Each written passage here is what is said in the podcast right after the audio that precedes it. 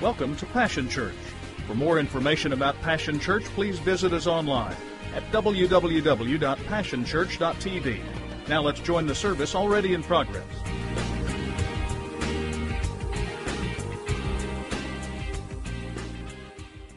Let me tell you something. We can come in here and dance all you want to dance. And I'm for that. You can come and buck and shout and fall down and slobber and foam at the mouth and do all the stuff that we do as Pentecostals. You can do that. And I'm all right with that. We encourage you to do that. We want you to come in and encounter God.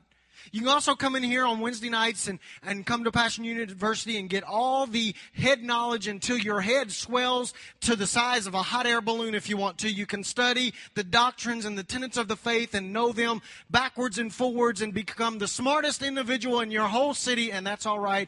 In fact, I want you to know the tenets of our faith, and I want you to understand our doctrines. But hear me very carefully this morning. If we never go outside these four walls and minister to those around us, then what we have done is we have brought God and our experience with Him down to nothing more than an exercise in emotionalism or intellectualism, and it's a waste of time. Oh, I got an amen corner. Thank you, Mike. I appreciate that. So what we are saying is that we are determined to get outside these four walls. We are going to get engaged with our culture. We don't want to just grow a church where everybody comes to us and we want to go to them. Amen? And so here's where we're going to start. We're going to start in Numbers chapter 16, verses 42 through 48. We have determined, we have said as a core team when we begin to get together and begin to discuss starting a church that your spiritual maturity will not be judged by how much you worship. Your spiritual maturity will not be judged by how much you know. You will be determined. We will decide, people will judge you and decide whether you are spiritually mature by how much you go out and impact our community. That is the determining factor about how mature, how much of a disciple we really are, whether we're willing to get out of the stadium seats, get on the field, and go to battle. That determines whether you're really spiritually mature or not. So, in Numbers chapter 16, it says this, "And it came to pass that when the congregation was gathered against Moses and against Aaron, that they looked towards the tabernacle of the congregation, and behold, the cloud covered it. And the glory of the Lord appeared, and Moses and Aaron came before the tabernacle of the congregation. And the Lord spoke unto Moses, and saying, Get up from among this congregation, that I may consume them as in a moment. And they fell upon their faces. And Moses said unto Aaron, Take a censer, and put fire therein from the altar, and put on incense, and go quickly into the congregation, and make an atonement for them. For there is wrath gone out from the Lord, the plague is begun. And Aaron took as Moses commanded, and he ran into the midst of the congregation, and behold, the plague was begun among the people, and he put on incense, and made an atonement for the people, and he stood between the dead and the living, and the plague was stayed." Romans chapter 6, verse 11 says this out of the Message Bible. It says, "From now on, think of it this way. Sin speaks a dead language that means nothing to you. God speaks your mother tongue, and you hang on every word. You are dead to sin and alive to God. That's what Jesus did." Now, let me just point some things out. I'm the master of the obvious, so let me just point this out. If you've ever played any sports at all, you know that being in position is paramount to being successful as a team. If you don't believe that, you go see Coach Arthur as soon as service is over and talk to him about the responsibilities of a point guard. When a point guard makes the pass that causes someone to be open and they go in for the layup, the responsibility of the point guard is not to go in for the rebound, is not to charge under and block somebody out. The responsibility of the point guard is to get back on defense so that the other team won't get the missed shot, won't grab the rebound, and get a fast break the other way. A good point guard always hangs back just a little bit. He's in position. Go ask a football coach about the responsibilities of a defensive end. A defensive end usually is making his way towards his quarterback, but he has a responsibility. He's got to stay home, because if he doesn't stay home, the team will seem over pursuing and they'll run a reverse or an end around and he'll be out of position and the other team will score. You got to be in the right position. Go ask a general on the battlefield about a war, about a company of men that he gives an assignment. I want you to hold this piece of ground, and whatever you do, I don't want you to retreat it. I want you to stay there. He will tell you that them being in position is absolutely crucial. The war can be either won or lost by the fact of that one group of men or women staying in their position.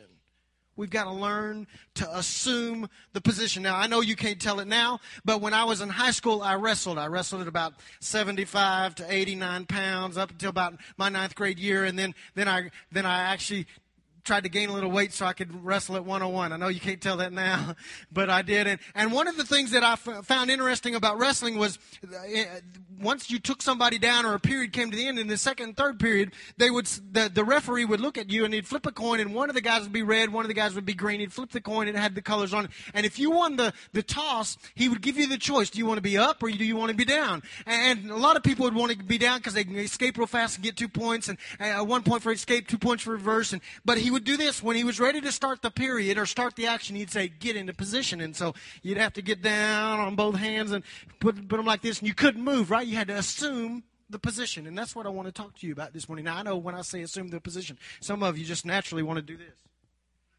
I don't know what that's all about, but I'll just tell you, some of you got the wrong idea. That's not the position. I know, I don't know where some of you come from, but that's not the position I'm talking about. There's a position for you to assume. All right, you got to get in the right position, and that's what I read to you. But before we can talk about the position that you're supposed to be in, we got to set some groundwork and to establish some facts. And here's the first one. Are you ready? This is profound. Are you ready? We are alive. Wow, man! I traveled all the way from Virginia. Somebody tell me I'm alive. Woo! But that's the truth. Listen, the reality is this morning, according to the Word of God, there are basically two types of individuals on the face of the earth this morning. There are those who are alive, and there are those who are dead. Okay, go ahead and check your neighbor. Put your hand under their nose, see if they're really alive. I know they're breathing, but are they alive? All right? Because according to God's Word, depending on whether or not you've encountered God and accepted Christ as your personal Savior determines whether you're alive or dead. The reality this morning is this, is if you've come into a life-changing, life-altering encounter with Christ and you've accepted Him into your heart and you have at some point in your past got down on your knees or was riding in your car or was walking in your bedroom and you said, God, I give my life to you. Jesus, I ask you to be my Lord and Savior. At that moment, you became alive. But conversely, or on the other side, is this is also true. There are people that are dead. Oh, I know they're living and they're breathing and they're walking through life and they're holding down a job and they've got a nice car and they wear the right kind of clothes and they look real nice. But the truth is just as sure as I'm standing here, they are dead. If they've never had an encounter with Jesus and they've never said, Christ, come into my life and change me, I give you my heart and life, they are dead. And the truth is this morning, you can come to church every weekend and you can sing the right worship songs every weekend and you can know all the scripture and you can quote it until you're blue in the face, but until you bow your knees and until you bow your heart and confess with your mouth and believe in your heart, you are dead. I said it Wednesday night about being Pentecostal. Just coming into a Pentecostal church doesn't make you Pentecostal any more than standing in a garage makes you a Corvette. But the same is true about salvation. You can stand in your garage all day long and honk and beep and make vroom sounds all you want. It doesn't make you a car. You can come to church every weekend, hang out with Christian friends, put a fish on your bumper, wear the right Christian t-shirts, and until you come into a saving knowledge of Jesus Christ, you are dead. Now, our responsibility is this. Because we know that fact, we understand that as we go throughout our daily life, as we go into Walmart, as we go into Starbucks, as you hang out at the bank, as you pump your gas, you will come into contact on a daily basis, a moment-by-moment basis with two kinds of people, those that are alive and those that are dead. And it is our responsibility to discern which is which. That's our job. The second fact that we've got to establish this morning is that there is a plague out there killing people. It's called sin. You got to understand this morning, and I know you do understand this, that the enemy, Satan, the devil, his number one goal is to steal, kill, and destroy. That is his job description. And I also understand that you know that he is very good at what he does. It is not a hard sell for me to convince you that there is a plague out there. All you got to do is flip on your TV or pick up your newspaper. I don't have to sell you on this. You understand that there's a plague out there, don't you? It's killing folks. I can prove it to you. When there are people out there on television, on radio, in the newspapers, in our daily life that are unashamedly promoting what they call an alternative lifestyle of homosexuality, and they say it's normal and we should just accept it and tolerate it, I want to tell you something. There is a plague out there and it's killing people. When a school board determines that it is appropriate to hand out birth control pills to sixth graders, there is a plague out there and something's wrong. When men can rape little children and videotape it so they can watch it later for their own viewing pleasure, there is a plague out there and something's wrong. When students are so desensitized and demoralized, that doesn't mean they're depressed. It means they got no morals. When they come to the place that they're so demoralized that they can walk into their high school or walk into their college and take a gun out and shoot people that they don't even know because they're mad at the world. Let me tell you something. There is a plague out there. When you go to every corner and you see homeless standing on the corner, there's a plague out there. When a president can so blur the lines of what sex is and what sex isn't that an entire generation will march blindly into promiscuity and not even realize it, then there's a plague out there. When we go into our hospitals and people are sick and dying and filled with disease, there is a plague out there. When pastors and congregations, pastors lead their congregations into flirting with addictions and destroying their testimony just for the sake of, quote, freedom, then there's a plague out there. That's not a hard sell. There is a plague out there, and it's killing people. It's spreading. It's a fact. We can't ignore it. We can't deny it. It is a reality of our life. There is a plague out there, and people out there are dying. And we have to do something about it. Got to. Why? Because passion requires action. It's not enough for us to come in here and say, I'm a part of Passion Church. Put the plate on your car. Put the sticker on your back window. Get the nice T-shirts and do nothing about it. If you don't do anything about it, you are not passionate. Because passion is an intense emotion that requires action. And if I know that now people are out there dying, it is my obligation to do something about it. It's not enough to just establish a church so we can come and find good music or good preaching or dance and shout. That won't cut it. You can go to all types of churches all over Oklahoma City and find that. That is not what this is about. We are declaring that we are passionate. There is something inside of us that is turning over that's saying, you got to do something. You got to do something. People are dying around us. So we're passionate. There's a position that we have to take up. There is a position that we must fill in order for us to do something about what is happening around us. The problem is this. We want results without requirements. We want results without requirements.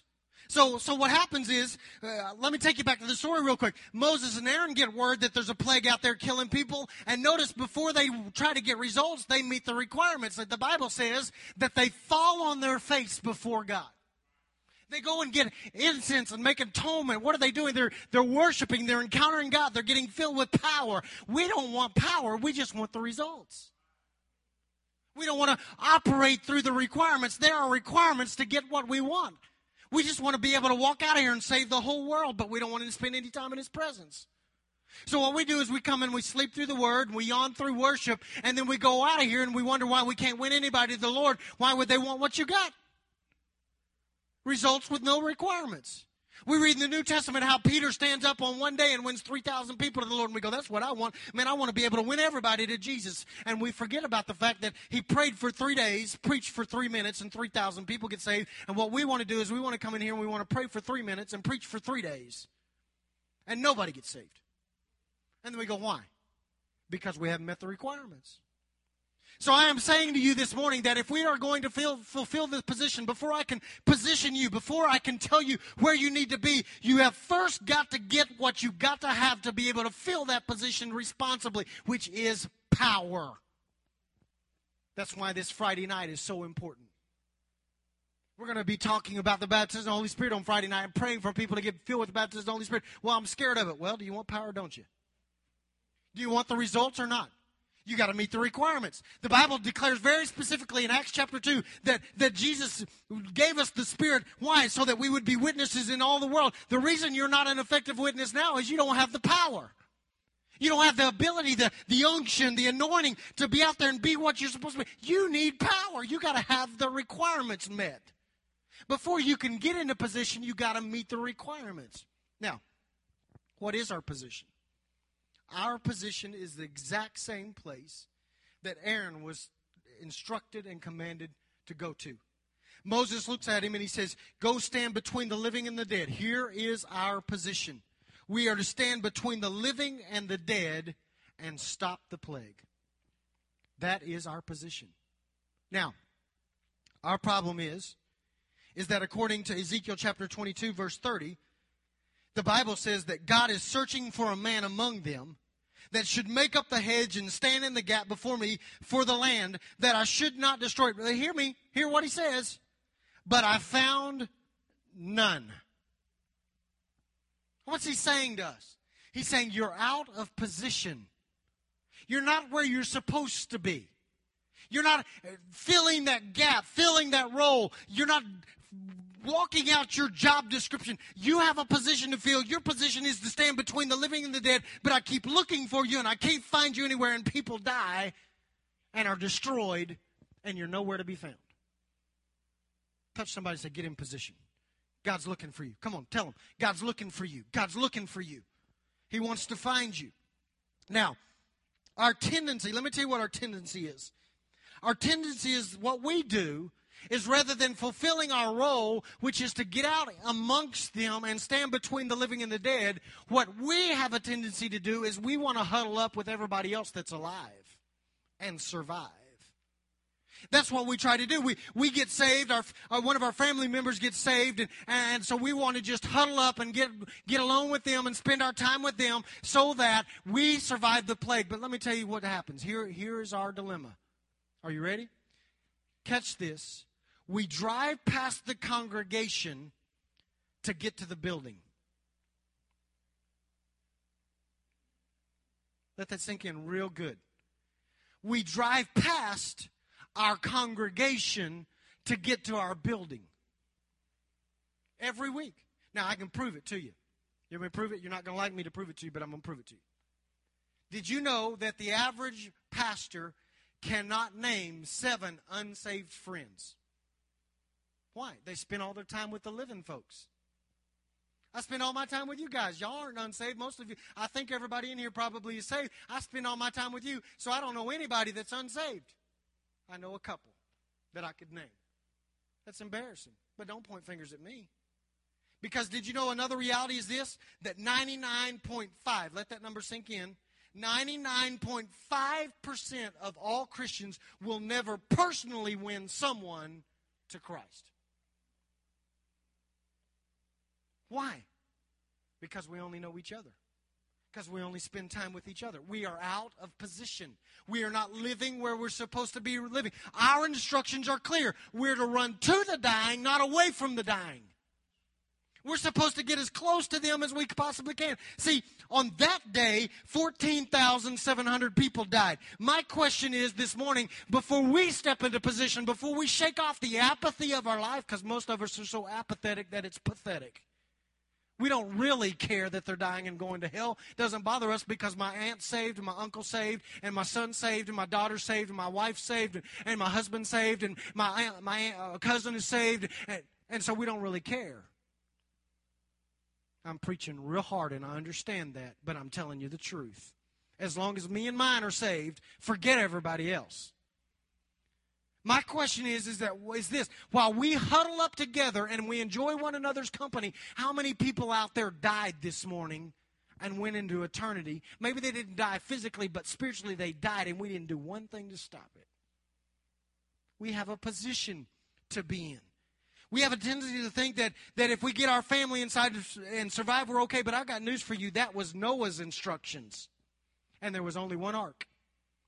Our instructions are not Noah's instructions. Our instructions are Aaron's instructions. Get out there and stand between the living and the dead and become a bridge, become a conduit by which they experience the power and the saving knowledge of Jesus Christ, and their lives are changed forever. That is our role. That is our job. Our attitude has been this. Everybody go, come on, because it's getting ready to get bumpy in here. Because, see, our thing is this. This is what we've done. We have adopted this come and dine, the master calleth mentality. We come and we do services, and we sing the right songs, and we dance and we shout. And here's our mentality. Are you ready? They know where we are if they need us. If they really get hungry enough, they'll find us. If they get desperate enough and their life falls apart, they'll beat our doors down and they'll come and join us, and then we'll minister to them. And so now we're saying you can only get saved at 9:30 on Sunday morning because that's the hour that we've allotted for it. And if you don't come find us, we don't have any time for you.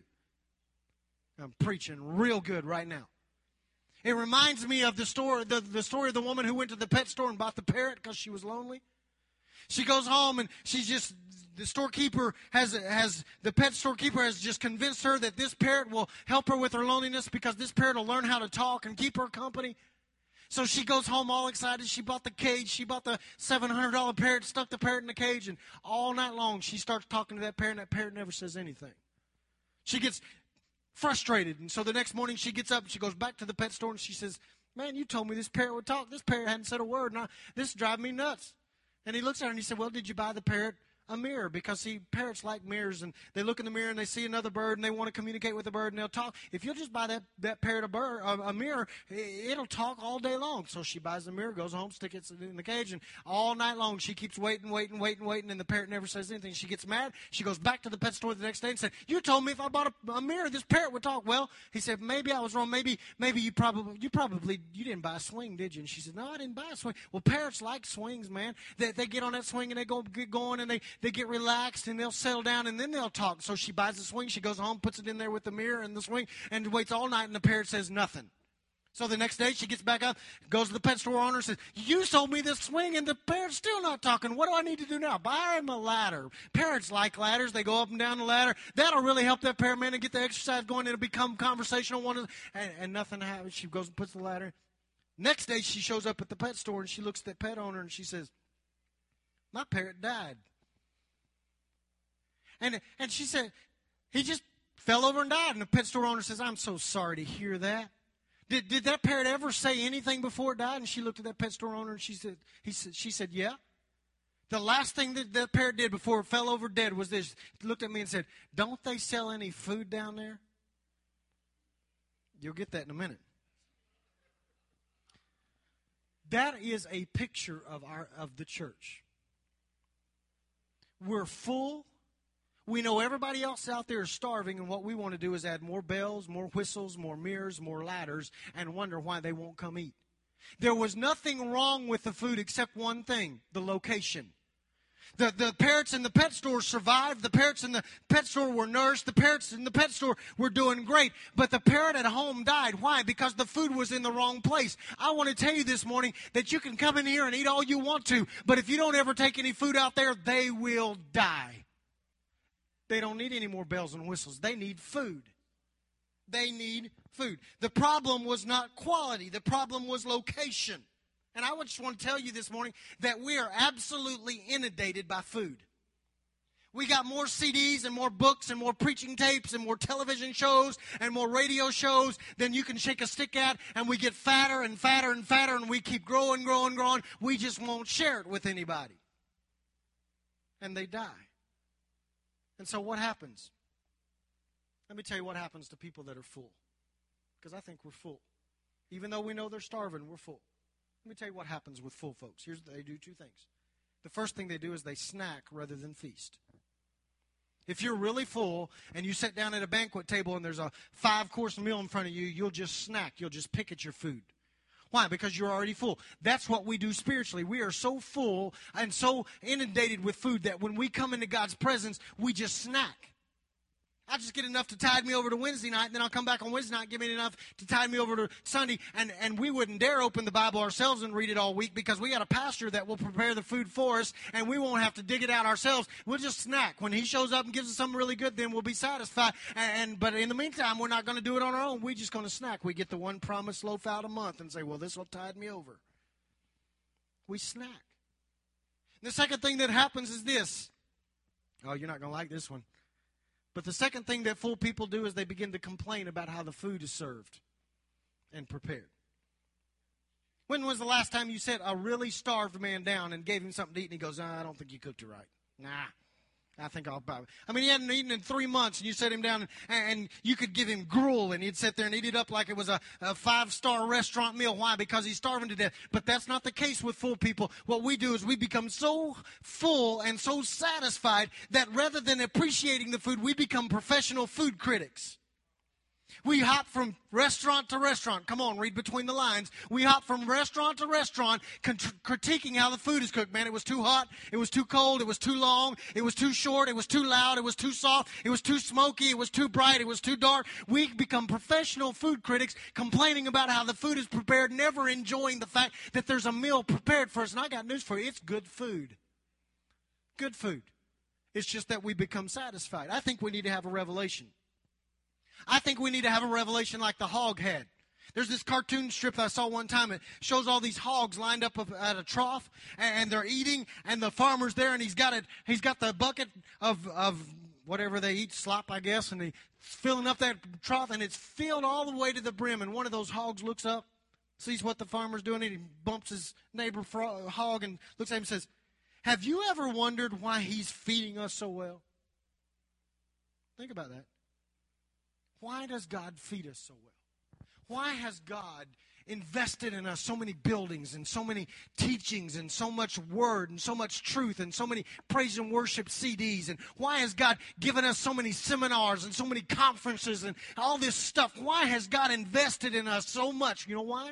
He has fed us so well so that we can in turn feed others. That's what we're supposed to do. We've got to become thankful for our food. Not just on the table, but that is spread before us spiritually.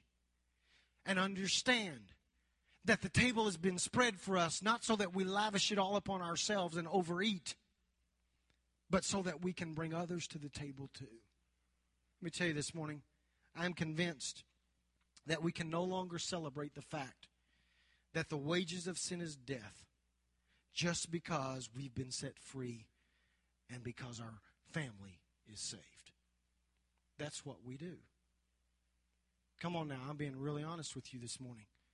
We see a homosexual on TV die of AIDS and we go, we just do it in our privacy of our own home. We wouldn't do it out in front because we've got to be all, holy and everything. But the truth is, in the back of your mind, I know what you're thinking because I think it a lot of times. Got what they deserve. Real quiet in this Holy Ghost-filled house. I'm being honest with you this morning. We have come to the place that we are so comfortable in being saved and so comfortable with the fact that everybody we love is saved that if everybody else dies and busts hell wide open, that's okay with us. I can still go have my church on Sunday morning and get my dance on. Come on, folks. We got to get engaged. We got a community and a culture out here that needs to be adjusted and changed. We need to be the ones doing that. They're not going to change. It is our responsibility to go out there where they're sick and dying and provide a cure. Who's got the cure? We've got the cure. Who's got the answer? We've got the answer. Who's got the solution? We've got the solution. We keep waiting on government to do it when really it's us that we're supposed to be doing it. We're supposed to be offering them a cure for the plague, and the cure is Jesus.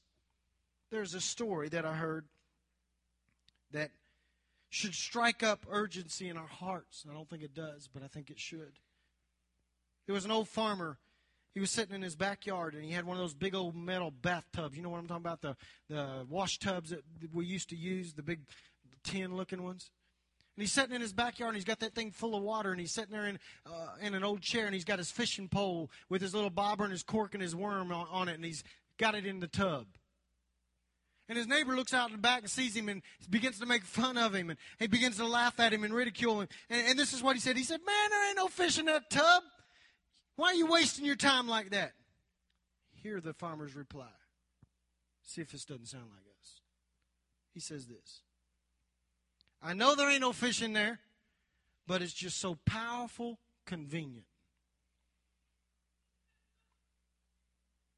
I tell you what, going fishing is tough work. You got to get the boat out. You got to get the bait right. You got to get your pole strung right. You got to get all your equipment together. You got to hook it up just right. Get prepared. Hear me this morning. It is. I know it's convenient. I know it's powerfully convenient for you to come in here and hang out all week with folks that are saved. I know it's a lot more comfortable. I know it's a lot more fun to go hang out with people that look like you, act like you, smell like you. Listen to what you listen to. Know when to raise their hands. Know when to buck a little bit. Know when to say thank you, Jesus, and praise you, Jesus. I know that's convenient, but there's no fish in there. There's no fish in there. We are not called to just huddle up and survive until Jesus comes back. We are called to come in here and encourage one another and listen, most of you throughout your week deal with issues that cause you to be discouraged.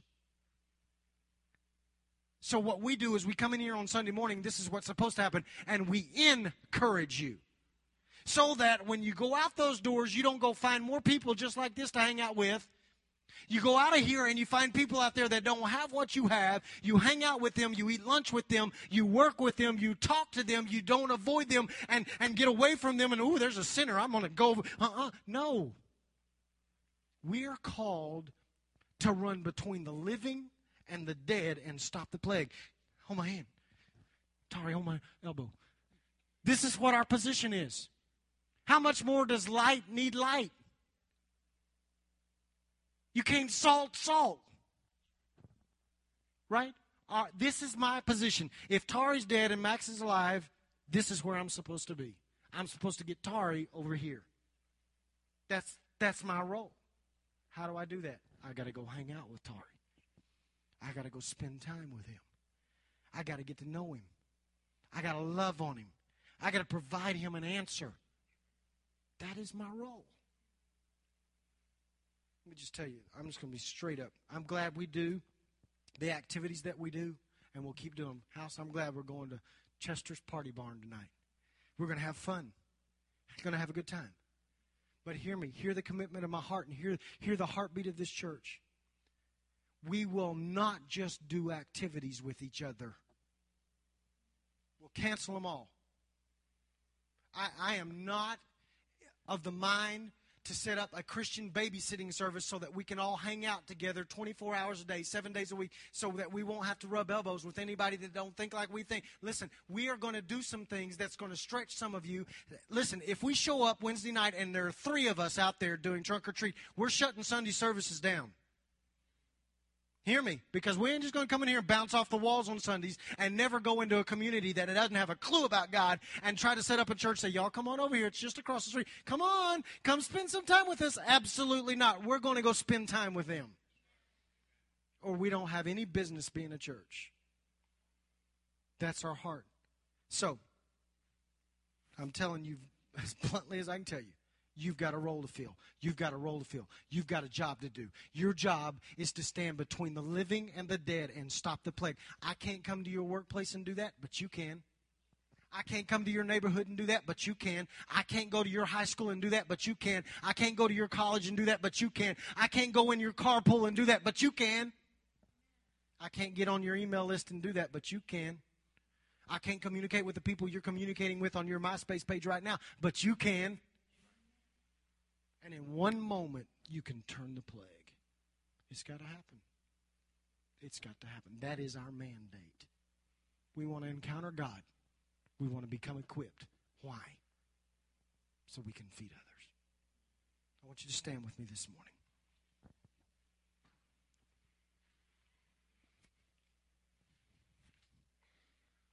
Mike said it very eloquently last week and powerfully. The streets are calling. The streets are calling. But hear me this morning. You cannot get results without first meeting the requirements. What's going to happen is all of us, how many of you have been in church more than 10 years? Raise your hand. That's what I thought. We've been hanging out together a long time. It's not just overnight we're just going to suddenly wake up and go, oh, I think I need to be witnessing to somebody. That's not going to happen. If we want the results, we got to meet the requirements. How does it happen? We get a heart for people again. We spend time in God's presence to the point that we become so full and so passionate that we are forced to do something. Let me tell you what has to happen. We got to shake the apathy off. Come on, folks. Don't look at me all spiritual and holy. I know the truth. Most of us are apathetic. We don't care. Oh, we'll cry about the little kid in Uganda that's dying, starving to death. They'll put the picture up on TV and we'll empty out our bank accounts to help them. But we wouldn't cross the street to help the man that has no clue how to find salvation to save our life. He knows where I go to church. I got a bumper sticker on my car, man. If he wants Jesus, he can come. Come on. Come on. Let's get real. There's a plague out there. It's your job to stop.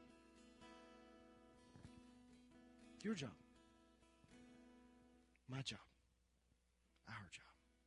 Father, I pray that you would shake us.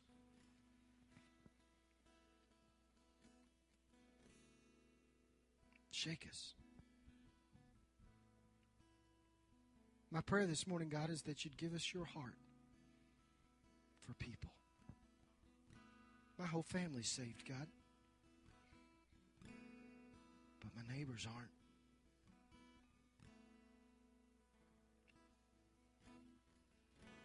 My whole family is saved, and I'm so thankful. But the people I talked to this week at Starbucks aren't.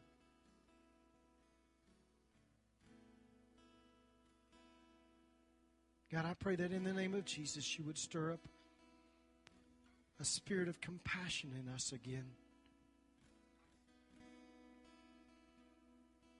That we wouldn't be satisfied with just coming and hanging out together in this place on Sunday morning, hoping that others will join us.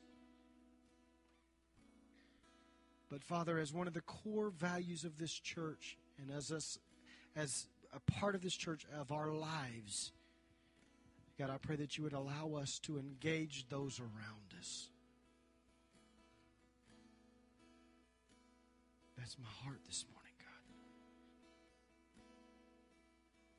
God. God, I pray that we could change. We might not be able to change the statistic across the nation, but God, I pray for this body, this 99.5% rule would be shattered. And we would be able to say 99.5% of our body has won someone to the Lord. And it wouldn't be an exception. It would be normal for us to win folks to you. And God, I just come against this spirit that says we will just try to get them to come to church with us and then they'll get saved and we'll print out really cool looking stuff and then they'll want to be part of it. No, God, I pray we'd win them where they are. We'd win them at the bank. We'd win them at the drive-thru. We'd win them on our porch. We'd win them in our neighborhood while we're walking. We'd win them at the gym when we're working out. We would win them wherever we go. God, I pray that we would be intentional about it and we would become bold about it and we begin to tell people again that we've got the answer. God, I pray for those of us in the room like me who have been saved longer than I've been lost.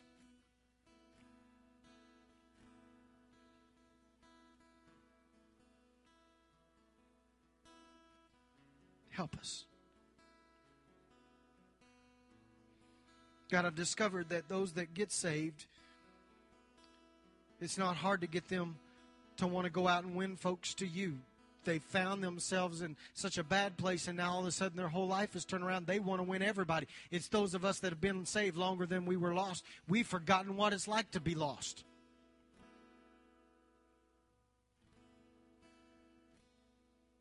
And so, God, I pray that you would stir up a spirit of urgency in us a spirit of compassion. God, I pray that it would start Monday when we go to work, and Tuesday when we go to school. I pray that it would happen on Wednesday when we gather for trunk or treat.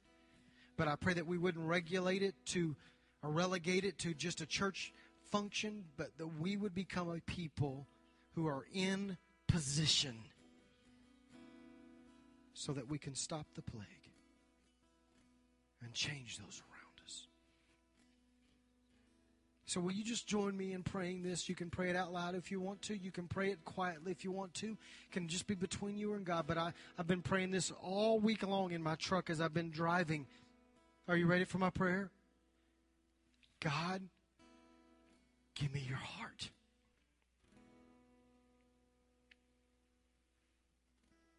God, give me your heart. Give me your heart for those that are broken. Give me your heart for those that are devastated. Give me your heart for those that look like they've got it all together that really don't.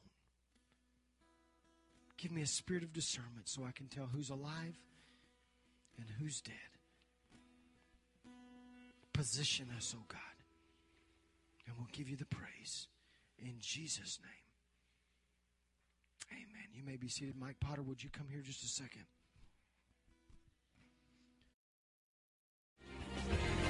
It's been a privilege to have you join us for this time of ministry. To find more Passion Church resources or to make a donation online, visit www.passionchurch.tv.